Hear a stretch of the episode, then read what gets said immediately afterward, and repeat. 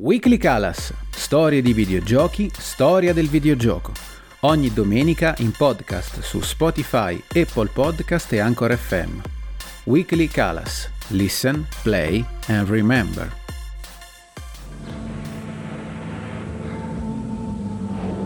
You are witnessing a new technology. The first and only game powered by the Super F X microchip. Danger, danger, danger, danger. Il trentuno dicembre duemilauno un uomo leggeva il proprio nome sull'inserto del London Gazette in un elenco variegato e ricco di grandi nomi. A scorrere la lista dei presenti, un brivido forse è passato lungo la sua schiena. C'era l'attore Ben Kingsley, l'attrice Miriam Margolis, l'allenatore ed ex calciatore Graham Taylor, ed erano solo alcuni dei nomi presenti. Come ogni anno, i regnanti della Gran Bretagna nominavano alcuni cavalieri ufficiali del Regno Unito, un'investitura degna di uomini e donne che hanno dato un importante contributo all'umanità con il loro lavoro. Non sarà un Nobel, ma è pur sempre un enorme riconoscimento. Cosa ci faceva Jeremy Elliot Sun, di mestiere sviluppatore di videogiochi, in mezzo a quella lista? Se lo sarà chiesto forse un po' anche lui, mentre leggeva il suo nome tra tutti gli altri. Era il duemilauno e i videogiochi non erano ancora un fenomeno di massa, rappresentavano ancora un prodotto di nicchia. In quell'anno erano stati sì pubblicati G T A tre, Max Payne, Ico, e forse quell'anno era iniziata la lenta e progressiva ascesa di popolarità del medium, ma non erano ancora i videogiochi di oggi. Quel trentuno dicembre duemilauno Jeremy Elliot Sun venne nominato ufficiale del regno per il suo contributo al business dei videogiochi, diventando il primo uomo a essere premiato per i servizi resi ai videogame. Un turning point silenzioso, passato in sordina, ma che rappresentò un segno tangibile dei tempi che stavano cambiando. Ma chi è Jeremy Sun? Jeremy Elliot Sun, conosciuto semplicemente come Jez San, è uno sviluppatore britannico, un uomo che ha dedicato fin da giovanissimo la sua vita ai videogiochi. Era il millenovecentosettantotto quando, ad appena dodici anni, ricevette il suo primo computer, un T R S ottanta, con il quale entrò in contatto con il mondo del fantastico interattivo. Non certo un regalo da poco, visto che con quei soldi si sarebbe potuta pagare metà della retta di un'università privata. La scintilla della passione per jazz, il colpo di fulmine se vogliamo, avvenne con il primo videogioco multiplayer della storia, M U D, Multi-User Dungeon, ispirato a Zork. Un mondo virtuale, quasi tutto testuale, ma quelle poche righe bastarono a Jez per innamorarsi di quella nuova tecnologia. Imparò da autodidatta il linguaggio di programmazione Assembly in un anno. Da studente adolescente fondò insieme ad alcuni suoi amici la sua software house, Argonaut Software. Questo gli permise di iniziare a entrare nel mondo dell'informatica e ottenere i primi contatti di collaborazione. Erano tempi di grande fermento e di grande sperimentazione anche amatoriale, ma Jez San sembrava avere quel guizzo in più per fare la differenza.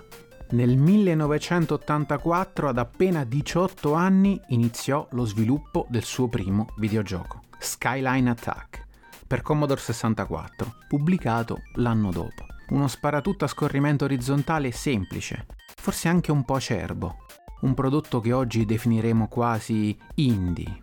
Ma nel millenovecentottantasei arrivò il suo secondo gioco, quello della consacrazione, Starglider per Atari S T, un simulatore di volo con visuale dall'interno di una navicella spaziale. Ed arrivò con quello la grafica tre D, quella rudimentale con poligoni fatti di sole linee. Fu quello il momento, il punto in cui le cose cambiarono. Starglider fu non solo un discreto successo commerciale, ma anche l'esperimento che permise a Sun e alla sua software house di mettersi in mostra. Con i soldi guadagnati ampliò Argonaut Software, assumendo più persone. E quel gioco, quella tecnologia di modellazione tre D, non passarono inosservate nell'industria dei videogiochi del tempo. E arrivò Nintendo. Alla fine degli anni ottanta, Nintendo strinse un accordo con Argonaut Software, che iniziò a sviluppare giochi per Game Boy e N E S. Ma la magia stava per compiersi. Jez San e il suo team realizzarono un prototipo di una versione N E S di Starglider. Era il millenovecentonovanta, quando la presentarono ai vertici di Nintendo. Ma la risposta fu negativa. Gli venne suggerito tuttavia di sviluppare quel progetto su una nuova console, non ancora messa in commercio, il Super Nintendo. Jez San e la sua Argonaut si misero all'opera e dal nuovo prototipo denominato S N E S Glider venne poi fuori il primo Star Fox, creato in collaborazione con Nintendo. Ma soprattutto venne creato il chip Super F X, inserito all'interno della cartuccia del gioco, che permetteva alla console di elaborare i complessi modelli poligonali tre D delle navicelle di Fox McCloud e soci. Immagini mai viste fino a quel momento. Il primo vero tre D, alimentato da un chip la cui architettura rese molte delle macchine del tempo obsolete. Quel chip, inserito in Star Fox, fece arrivare davanti alla porta di Jez San e del suo team numerosi altri clienti. Altre aziende chiesero loro infatti di sviluppare chip per la gestione della grafica poligonale tre D. In quel periodo venne creato anche il motore grafico proprietario di Argonaut, che trovò applicazioni non solo nei videogiochi. Jez San con il suo lavoro di quegli anni cambiò il mercato dei videogiochi in maniera considerevole. Forse quella notte a cavallo tra il trentuno dicembre duemilauno e il primo gennaio duemiladue, leggere il suo nome tra i cavalieri ufficiali del Regno Unito nominati quell'anno provocò qualche ansia a Jez San. Eppure è probabile che un po' sentisse di meritarlo quel titolo. Il suo contributo era stato forse indispensabile all'evoluzione di questo settore. Il suo lavoro, la sua passione, avevano spinto in avanti la storia dei videogiochi.